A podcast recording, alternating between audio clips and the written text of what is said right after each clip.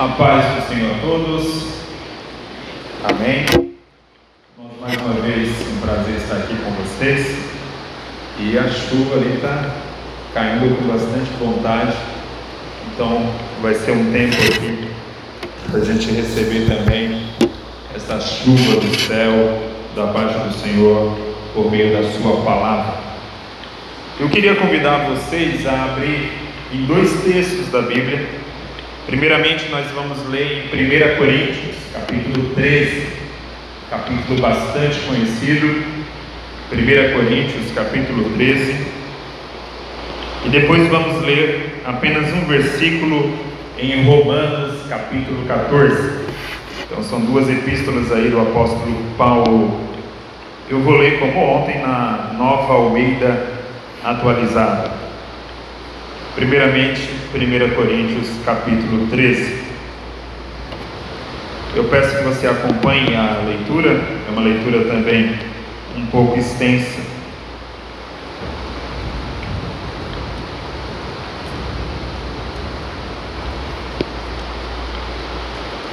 Diz assim a palavra do Senhor: Ainda que eu fale as línguas, ainda que eu fale as línguas dos homens e dos anjos, se não tiver amor, serei como o bronze que soa ou como o símbolo que retine. Ainda que eu tenha o dom de profetizar e conheça todos os mistérios e toda a ciência, ainda que eu tenha tamanha fé ao ponto de transportar montes, se não tiver amor, nada serei. E ainda que eu distribua todos os meus bens entre os pobres, e ainda que entregue o meu próprio corpo para ser queimado, se não tiver amor, isso de nada me adiantará. O amor é paciente e bondoso, o amor não age em ciúmes, não se envaidece, não é orgulhoso, não se conduz de forma inconveniente, não busca os seus interesses, não se irrita, não se ressente do mal. O amor não se alegra com a injustiça, mas se alegra com a verdade. O amor tudo sofre, tudo crê, tudo espera, tudo suporta. O amor jamais acaba. Havendo profecias, desaparecerão. Havendo línguas, cessarão. Havendo ciência, passará. Pois o nosso conhecimento é incompleto e a nossa profecia é incompleta. Mas quando vier o que é completo, então o que é incompleto será aniquilado.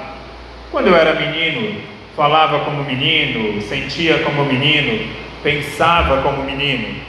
Quando cheguei a ser homem, desisti das próprias coisas de menino, porque agora vemos como num espelho, de forma obscura, depois veremos face a face. Agora meu conhecimento é incompleto, depois conhecerei como também sou conhecido. Agora, pois, permanecem a fé, a esperança e o amor. Este três, porém, o maior deles é o amor. Agora também vamos ler em Romanos capítulo 14, apenas um versículo, versículo 17, que diz assim: Porque o reino de Deus não é comida nem bebida, mas justiça, paz e alegria no Espírito Santo. Irmãos, o tema dessa conferência é a respeito do reino de Deus e como que há um custo em relação ao reino de Deus. O tema é sobre a parábola do campo comprado onde há um tesouro escondido. E ontem nós falamos que servir ao Senhor envolve algum tipo de custo. E hoje eu quero falar com vocês a respeito do que nós podemos entender a respeito do reino de Deus. O que, é o reino de Deus? O que, que é essa basileia, que é a palavra grega para reino? O que, que é esse reino? Concretamente falando, como que ele funciona? Como que Deus se manifesta como rei? Como que Deus se impõe como rei na nossa vida? A bem da verdade é que a gente vive num mundo que aparentemente não é governado por Deus, ele é governado por homens, por mulheres, por pessoas poderosas. Aparentemente nós não vemos Deus governando as nossas cidades, nós não vemos Deus governando o nosso país, nós não vemos o governo de Deus no mundo, onde está o trono de Deus, onde está o governo, onde estão os ministros de Deus. Mas o reino de Deus está sim presente. Deus sim reina. Deus sim tem reinado na nossa cidade. Deus tem reinado no nosso estado. Deus tem reinado no nosso país e Deus tem reinado no mundo todo. E Deus tem reinado também no meio da igreja.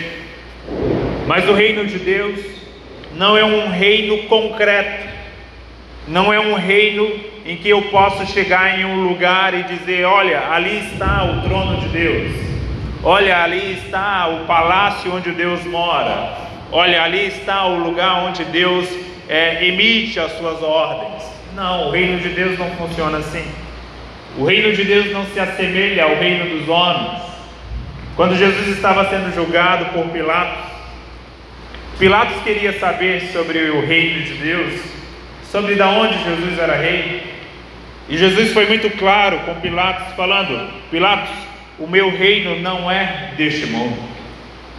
Embora que o reino de Jesus não seja deste mundo, porque não há uma sede do reino de Deus, não há um palácio onde Jesus está nesse momento habitando e despachando com alguém, não, mas o reino de Deus já chegou a nós.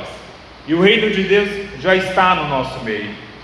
E o reino de Deus, embora não seja concreto no sentido humano, ele é muito concreto nas atitudes que nós podemos ter e que nós podemos manifestar na nossa vida.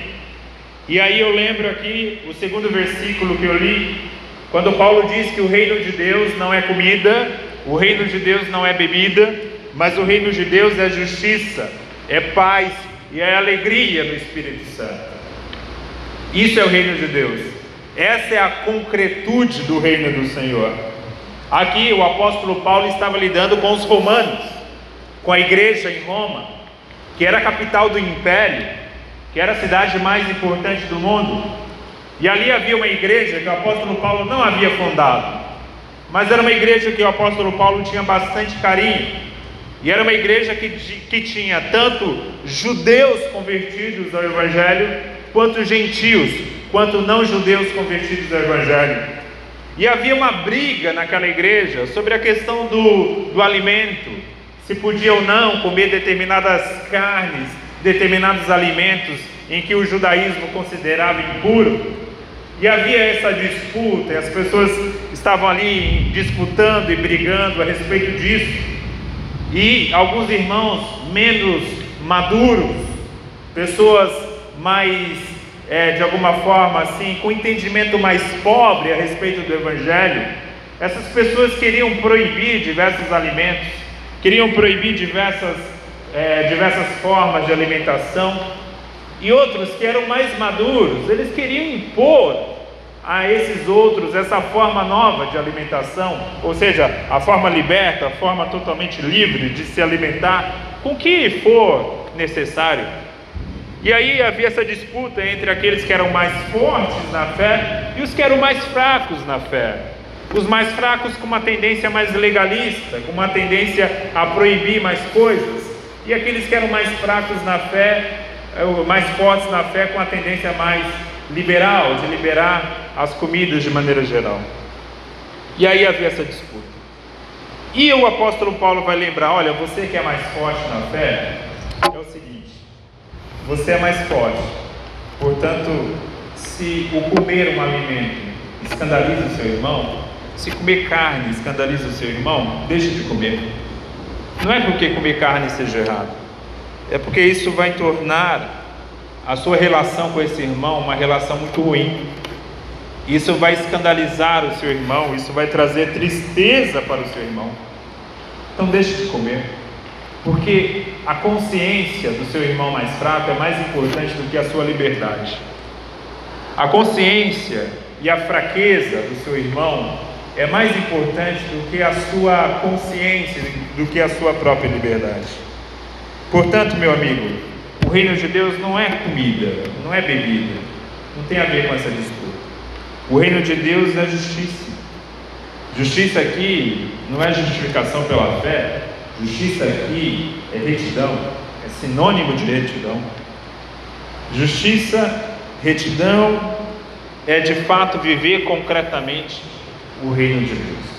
Quando eu vivo de maneira reta, piedosa, justa, eu estou concretamente vivendo o reino de Deus. Quando eu vivo em paz, quando a paz para mim é mais importante do que a disputa de quem está certo e de quem está errado. Porque vivemos, assim como na época aqui da igreja de Roma, vivemos num mundo cada vez mais polarizado, onde as pessoas brigam por tudo, brigam por tudo. Agora com as redes sociais, o que já era polarizado ficou ainda mais polarizado. E eu não estou falando apenas de polarização política, tudo é motivo de disputa. Se eu for agora no Facebook e postar boa tarde, alguém vai responder abaixo, né? Boa tarde por quê?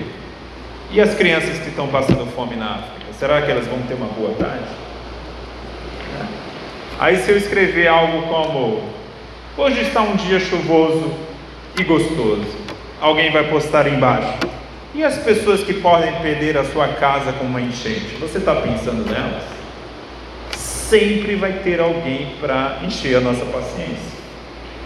Por quê? Porque as pessoas desenvolveram, sempre tiveram isso, mas especialmente agora com as redes sociais, desenvolver um prazer pela discórdia, um prazer pela briga. Isso especialmente quem está no Facebook e no Twitter. No Instagram não, no Instagram é mais, né, mais, digamos assim, tranquilo, né? Não há debates no Instagram, até porque a gente posta lá só coisas bonitas e interessantes. Mas esse mundo polarizado que a gente tem vivido, intensamente hoje, na verdade o homem sempre foi polarizado. Ele sempre gostou de disputar. E Paulo fala: olha, o reino de Deus não está na disputa. O reino de Deus não está na imposição de quem é mais certo, de quem é mais errado. O reino de Deus está na paz. É ter paz com o meu próximo. É ter paz com o meu irmão. Isso é mais interessante de se viver. E isso é viver concretamente Deus como reino. Se Deus de fato é o rei da minha vida, eu vou viver em paz. E o apóstolo Paulo também fala que o reino de Deus, e essa expressão é muito bonita, é a alegria do Espírito Santo. Essa associação que Paulo faz entre a alegria e o Espírito Santo, o Espírito Santo nos enche de alegria, e a alegria de Deus não é uma alegria que depende das circunstâncias, não é uma alegria que depende da situação boa que nós vivemos ou deixamos de viver. É uma alegria que independe do que está acontecendo, porque é uma alegria que vem ao nosso interior por meio do enchimento do Espírito.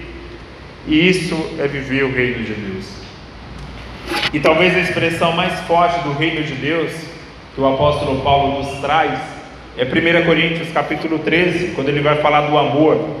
E ele vai trazer características do amor. E esse capítulo aqui, ele está inserido no contexto dos dons espirituais. O capítulo 12, o capítulo 14, o tema é, diz respeito aos dons espirituais. E no capítulo 13, Paulo fala do amor.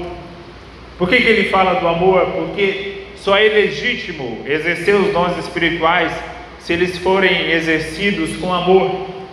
Porque o amor é o regulador dos dons espirituais, por isso que ele fala ainda que eu fale as línguas dos homens e dos anjos, se eu não tiver amor, serei como o bronze que soa, ou como o símbolo que retine. Em outras palavras, se eu sou uma pessoa carismática, o que é ótimo, o que é maravilhoso, e devo ser mesmo, mas se eu sou uma pessoa carismática, cheio de dons espirituais, falo em línguas, mas eu não tenho amor, eu sou, eu sou como um sino, eu sou como um bronze que sou, que faz um barulho forte, mas que não consegue se propagar por muito tempo.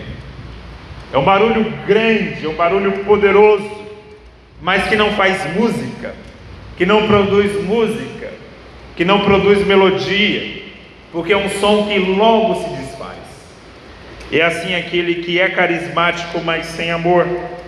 E ele fala ainda que eu tenha o dom de profetizar e conheça todos os mistérios e conheça toda a ciência. Ainda que eu seja uma pessoa de uma sabedoria tremenda, ainda que eu seja uma pessoa de um conhecimento elevadíssimo, ainda que eu tenha o dom de profetizar, ainda que eu tenha fé, e aqui ele está falando de dons espirituais, ainda que eu tenha uma fé tão grande, que a minha fé é capaz de transportar, de transportar montanhas, se eu não tiver amor, nada serei. Mas o mais curioso aqui é o versículo 3. Porque o versículo 3 diz o seguinte: Ainda que eu distribua todos os meus bens entre os pobres, e ainda que eu entregue o meu corpo para ser queimado, se eu não tiver amor, disso ou isso de nada me adiantará. Olha que curioso. O apóstolo Paulo está falando aqui para gente que é possível eu ser uma pessoa altamente envolvida com ação social e ainda não ter amor. Eu posso chegar numa situação da minha vida que eu distribuo todos os meus bens entre os pobres e Deus olha para mim e fala: Você não está fazendo isso por amor, você está fazendo isso por vaidade, você está fazendo isso para construir um nome para construir talvez um império. Olha que curioso. E olha como, irmãos, nós podemos nos enganar. Nós podemos ser pessoas que, de alguma forma, é, estão ali na igreja, na comunidade, soando como pessoas altamente espirituais, porque exercemos dons, ou altamente piedosas, porque nós distribuímos uma marmita, porque nós ajudamos os mais pobres. E Deus pode estar olhando para a gente dizendo: Olha, vocês não estão vivendo de fato o meu reino, vocês não estão me tratando verdadeiramente como rei. Por quê? Porque vocês estão fazendo isso como uma motivação distorcida, como uma motivação alimentada pela vaidade do coração. E aí o apóstolo continua, aí ele vai falar: o que é concretamente amar? Aí ele diz, versículo 4. Primeiro, ele não dá uma definição abstrata, o amor é isso e aquilo. Não, ele vai dar uma definição prática. O que é amor na prática? Primeiramente, amor é paciente e bondoso. Amar é ser paciente e bondoso. Paciência, bondade. Bondade é desejar o bem do outro. Paciente é suportar o outro. E isso está em conjunto. E diz aqui que o amor não arde em ciúmes. Olha só. Ciúmes não é sinal de amor. Ciúmes é possessão. Ciúmes é tratar o outro como posse, é tratar o outro como objeto, é tratar o outro como algo que é seu e que não pode ser dividido com ninguém. E qualquer tipo de divisão. Eu não posso dividir esse afeto, ou aquela pessoa não pode dividir o afeto com, com outras pessoas, nem com os pais dela, nem com os amigos dela, nem com a igreja dela, porque aquela pessoa é a minha posse, aquela pessoa é a minha propriedade. E Paulo vai dizer: Isso não é amor, porque o amor não arde em ciúmes. O amor não tem essa característica. O amor não se envaidece. Portanto, qualquer motivação que eu tenha nas minhas atitudes, se são motivadas pela vaidade. E o que é vaidade na Bíblia? Por muito tempo essa palavra foi entendida errada no nosso contexto pentecostal ainda mais. O pessoal entendia que vaidade era se arrumar, que vaidade era ficar bonitinho. Não, vaidade, ela vem de uma palavra que é a mesma origem da palavra vácuo, que é da mesma origem da palavra do vazio. A vaidade tem a ver com essa vontade é, tremenda que há no coração humano de se portar como alguém melhor do que o outro, e isso é tão vazio, E isso é tão, tão sem substância. É interessante a origem da palavra porque ela denota o quão superficial é uma pessoa vaidosa. E aí o amor também não é orgulhoso, diz o apóstolo Paulo no versículo 4. O orgulho a gente nem precisa definir. Mas é interessante do orgulho, como diz o C.S. Lewis, que foi citado ontem bastante aqui, e eu vou citar também, porque ele tem uma reflexão sobre o orgulho que é muito boa, no livro Cristianismo Puro e Simples. Ele fala que o orgulhoso nunca se percebe como orgulhoso. Porque o orgulhoso tem um conceito muito elevado a respeito de si mesmo. Como ele se acha muito, ele nunca vai se ver como orgulhoso. Ele não vai se reconhecer como orgulhoso. Porque se reconhecer como orgulhoso seria se reconhecer como algo ruim. E ele não se reconhece como orgulhoso. E é por isso que os pais da igreja, como Agostinho, por exemplo, diziam que o orgulho é a raiz de todos os outros pecados. Que o primeiro pecado que surgiu no universo, que surgiu por meio de Satanás, foi o orgulho. E esse pecado é terrível, porque o orgulho tem uma associação grande com a vaidade, mas o orgulho é ainda mais profundo, porque o orgulho é justamente esse sentimento, essa percepção falsa que somos melhor do que todo mundo.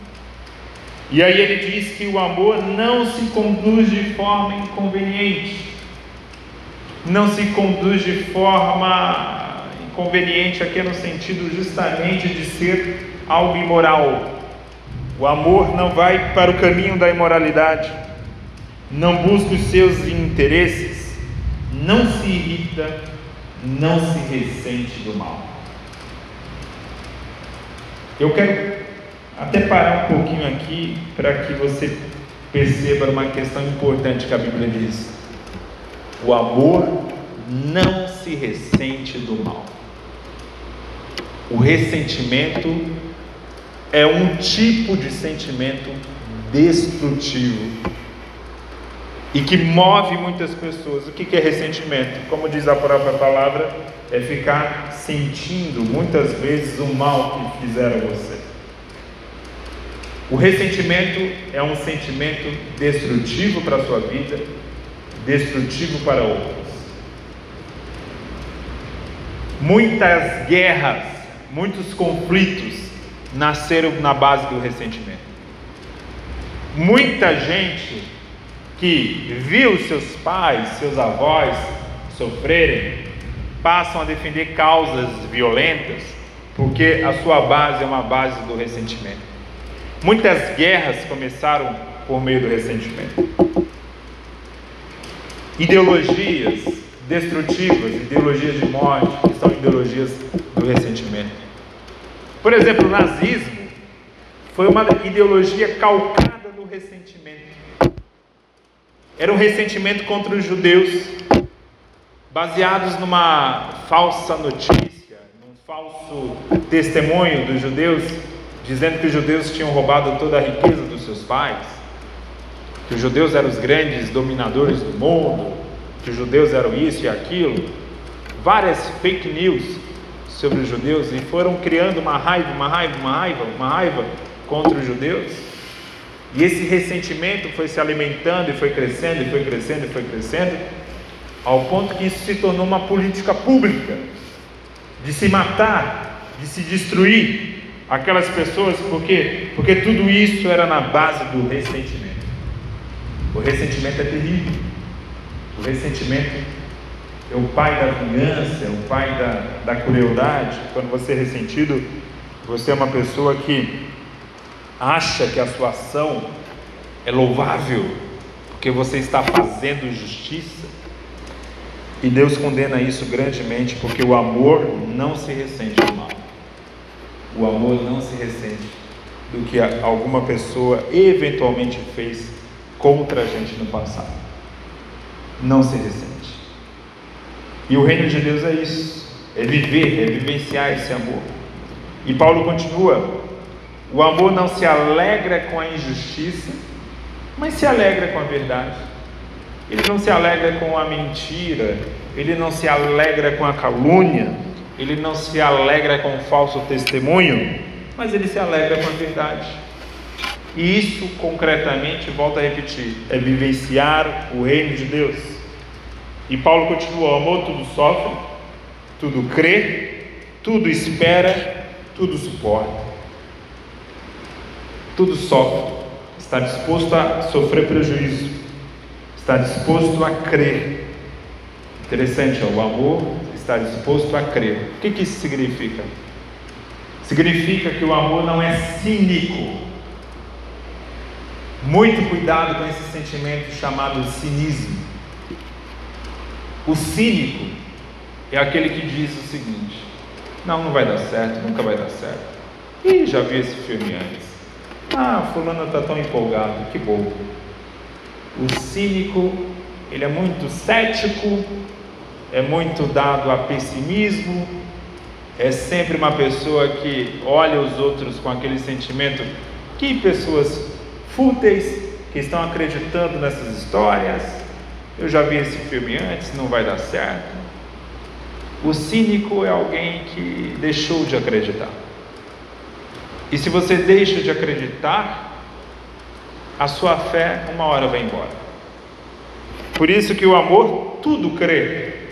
Não quer dizer que o amor seja bobinho, fideísta, ou seja, tem fé em tudo, qualquer coisa que apareça pela frente. Não, não é isso que o apóstolo Paulo está falando. O que ele está falando aqui é contra o sentimento do cínico, do cinismo, daquele que sempre está desconfiando das coisas. Sempre. Qualquer coisa que você vai falar para, para uma pessoa mergulhada no cinismo, ela vai, hum, não sei, veja bem. Né? Então, não seja assim. O amor tudo crê, tudo espera, tudo suporta. O amor jamais acaba.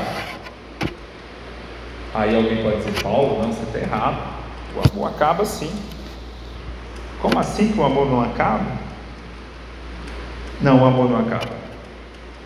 O amor não acaba porque muita gente confunde amor com sentimento. Sentimentos acabam. Paixão acaba. A ciência já provou que paixão dura em média dois anos. É. Cuidado, cuidado. Né? Dois anos é tudo bem.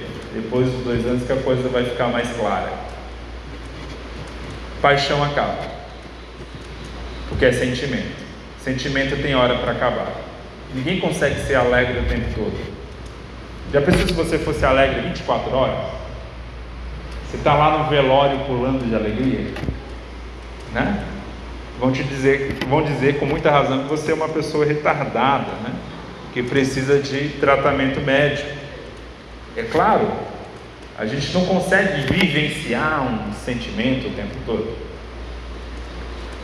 Ao ponto que uma pessoa que tem uma tristeza que não passa, ela é tratada como doente. Ela tem uma doença emocional, ela precisa ser tratada. Sentimentos não podem durar muito tempo. E o amor, quando ele é encarado como sentimento, é uma tragédia, porque uma hora ele vai passar. Mas biblicamente falando, o amor é uma escolha. O amor é uma escolha. Eu vou repetir para que isso fique gravado na sua cabeça. Você escolhe amar. Você escolhe amar. Vai chegar um momento, aqui tem noivos, né? aqui tem pessoas namorando, aqui tem pessoas que já são casadas e outras que estão esperando com paciência no Senhor. Mas o fato é que todos vocês, em uma hora na sua vida, você vai olhar para alguém que você teve paixão e vai dizer: O que, que eu estou fazendo da minha vida? E aí é nessa hora que você vai lembrar dessa pregação. O amor é uma escolha. Está na hora de eu escolher amar. Está na hora que eu faça essa escolha por amar. E aí, se você basear a sua vida só no sentimento, você não vai aguentar, você vai jogar toalha. Não confunda amor com sentimento. Havendo profecias, desaparecerão, havendo línguas, cessarão, havendo ciência, passará. até essas bênçãos que Deus derrama para a sua igreja, como profecias, línguas, conhecimento, tudo isso passará, mas o amor jamais acaba. Porque o amor vai durar pela eternidade. Lá no céu eu não vou precisar de profecia, não vou precisar de línguas, nem de conhecimento, mas o amor eu vou precisar, porque ele é eterno. E o amor, ele é eterno porque o amor está ligado a Deus. Lembre sempre que Deus é um só em três pessoas: o Pai, o Filho e o Espírito Santo. Um só Deus em três pessoas. E essas três pessoas se amam. Portanto, como Deus, a Santíssima Trindade é eterna, o amor é eterno. Como Deus nunca teve um princípio, o amor também nunca teve um princípio.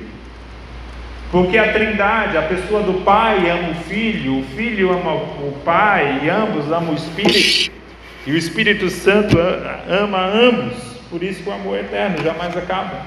Porque a base do amor é a Santíssima Trindade. E Paulo continua, Versículo 9: Porque o nosso conhecimento, pois o nosso conhecimento é incompleto e a nossa profecia é incompleta. Se eu vivencio, irmãos, o reino de Deus, eu vou entender isso. O meu conhecimento sempre será incompleto. As minhas manifestações espirituais sempre serão incompletas. Eu, sei, eu sou um ser limitado. Eu jamais posso deter toda a verdade a verdade absoluta existe, porque Jesus é a verdade. Mas eu não consigo dominar toda a verdade. Eu não consigo abraçar toda a verdade. Porque a verdade é muito maior do que eu. Porque por isso que Paulo fala que o nosso conhecimento é sempre incompleto. Mais um dia, versículo 10, quando vier o que é completo, então o que é incompleto será aniquilado. Mas vai chegar um dia que nós teremos sim um conhecimento completo. Esse dia vai chegar, graças a Deus. E Paulo fala: olha, quando eu era menino, falava como menino, sentia como menino, pensava como menino. Quando cheguei a ser homem, desisti das próprias coisas de menino. É claro que na nossa vida nós podemos passar por um processo de amadurecimento, nós, nós podemos conhecer hoje mais do que conhecemos ontem, nós podemos e devemos avançar no nosso conhecimento, mas por mais que eu avance no conhecimento, por mais que eu avance na sabedoria, por mais que eu avance na maturidade, por mais que eu tenha essa capacidade de crescer, eu jamais terei um conhecimento completo nessa vida porque essa realidade será apenas escatológica, será depois no fim. Porque agora vemos como um espelho, e o espelho naquela época não era o espelho como o de hoje.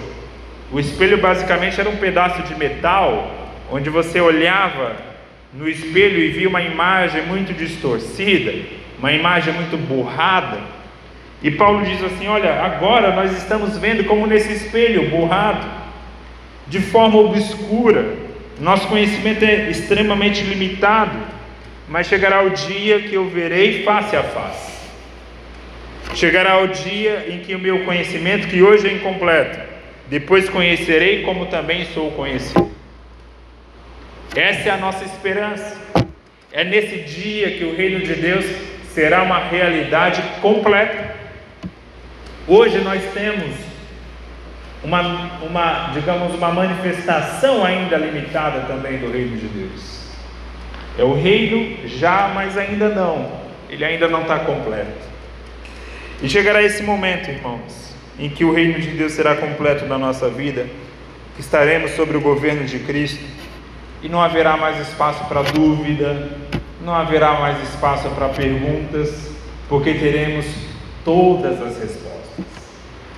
Hoje eu e você não temos todas as respostas.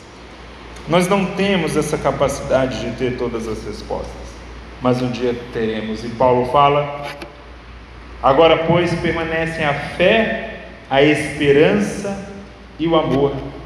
Estes três, porém, o maior deles é o amor. Na teologia, esse versículo é chamado das três virtudes teologais. O que isso significa? São as três virtudes que de alguma forma norteiam a vida do cristão. É ter fé, fé tem a ver com confiança, é ter esperança, e esperança tem a ver com, especialmente, a espera de uma realidade melhor, e é ter amor. E Paulo fala, mas desses três, maior é o amor, porque o amor é a manifestação concreta do reino de Deus na nossa vida. E irmãos, pensando nisso, eu quero convocar vocês a pensar à luz de 1 Coríntios capítulo 3, dessa reflexão, se eu e você estamos vivenciando nesta vida Deus como Rei. A nossa esperança diz respeito a uma vida além dessa. Sim, a nossa esperança tem a ver sim também com o futuro. Mas no hoje, eu já preciso vivenciar o reino de Deus. A minha vida hoje já deve ser o espelho daquilo que eu vou viver na eternidade. E quando eu vivo isso aqui, como está descrito na palavra do Senhor, eu estou vivenciando a realidade do céu na terra. O céu e a terra passam a se confundir porque eu estou vivenciando de fato, concretamente, o reino de Deus na minha vida. E caminhando aqui para o final, até queria chamar os músicos aqui, que eu queria fazer uma oração com vocês, para que você venha colocar diante de Deus essa necessidade que eu e você temos essa necessidade que eu e você temos de, Senhor, eu preciso viver o teu reino concretamente na minha vida. Você vai pedir isso em oração, Senhor, eu preciso vivenciar o teu reino na minha vida. Porque quando eu olho hoje a minha vida, quando eu olho hoje a vida de muitos irmãos, eu posso estar pensando e vendo uma manifestação de um reino humano, disputas, brigas, vaidades, cada um buscando o seu interesse, cada um buscando aquilo que lhe apraz, aquilo que lhe dá mais prazer. E a Bíblia diz: não, isso não tem nada a ver com o reino de Deus. O reino de Deus não é isso, não é disputa por comida, não é disputa por bebida. É ter alegria, alegria que vai além também do sentimento, é ter paz, é ter retidão. Tem um hino mais antigo, que o título é Este Reino, e tem um trecho do hino que diz assim: Este reino não findará, tua glória é eterna. Esse reino não finda, irmãos. Ele está aqui nesse momento. Deus está agindo como rei, mas depende de mim, de você agir como súdito. Rei ele é, mas eu posso agir como um não súdito, como alguém rebelde a esse rei. Fique em pé. Vamos orar ao Senhor. Vamos pedir, Senhor, manifesta Deus em nome de Jesus o teu reino em nossa vida, Pai. Tu és o nosso rei, tu és o nosso Senhor. Tu és o soberano e único digno de louvor e de adoração, Deus. Pai, em nome de Jesus, que o teu amor tome conta da nossa vida. A tua palavra diz, ó Deus, que o Espírito Santo derrama em nós do teu amor. Que nós possamos ser cheios do teu Espírito, Senhor. Encha-nos, ó Deus, do teu Espírito, Pai, para que nós possamos manifestar o caráter do teu reino. Ó Deus, em nome de Jesus, o Senhor é bom, o Senhor é bondoso para conosco e nós precisamos ser bons. O Senhor é santo, o Senhor é maravilhoso, o Senhor é justo. Nós precisamos ser santos, nós precisamos ser justos. Senhor, em nome de Jesus, eu quero aqui, ó Deus, pedir perdão pelos meus pecados. Quero pedir perdão, Senhor, pelos pecados da tua igreja. Quero pedir perdão, ó Deus, por tudo aquilo que a gente tem feito, que não está em conformidade com a tua santa palavra. Encha-nos, ó Deus, do teu Espírito, Pai. O Senhor é bom. Em nome de Jesus, ó Deus, que esse amor que não se torna vaidade, que esse amor que não se torna orgulho, que esse amor que não se torna, Senhor, um antro de brigas e de irritações, que esse amor faça parte da nossa vida, Senhor. Que esse amor que não é meramente um sentimento, mas que é uma escolha, Pai. Nos dê capacidade, ó Deus, de fazer escolhas que de fato signifiquem amar. Ó Pai, em nome de Jesus, eu quero, Senhor, nesse momento, Senhor, te agradecer, ó Deus, porque o Senhor é bom para conosco. Quero, Senhor, em nome de Jesus, te agradecer porque o Senhor é nosso Rei, porque em Ti encontramos um tesouro valioso, um tesouro tremendo, um tesouro sem um preço, tesouro, Senhor, que nenhum dinheiro desse mundo pode pagar. Obrigado, Deus. Obrigado, Senhor, por esse momento. Obrigado, Senhor, por tudo que o Senhor tem nos feito. Que o Senhor possa nos encher do Teu Espírito. Em nome de Jesus.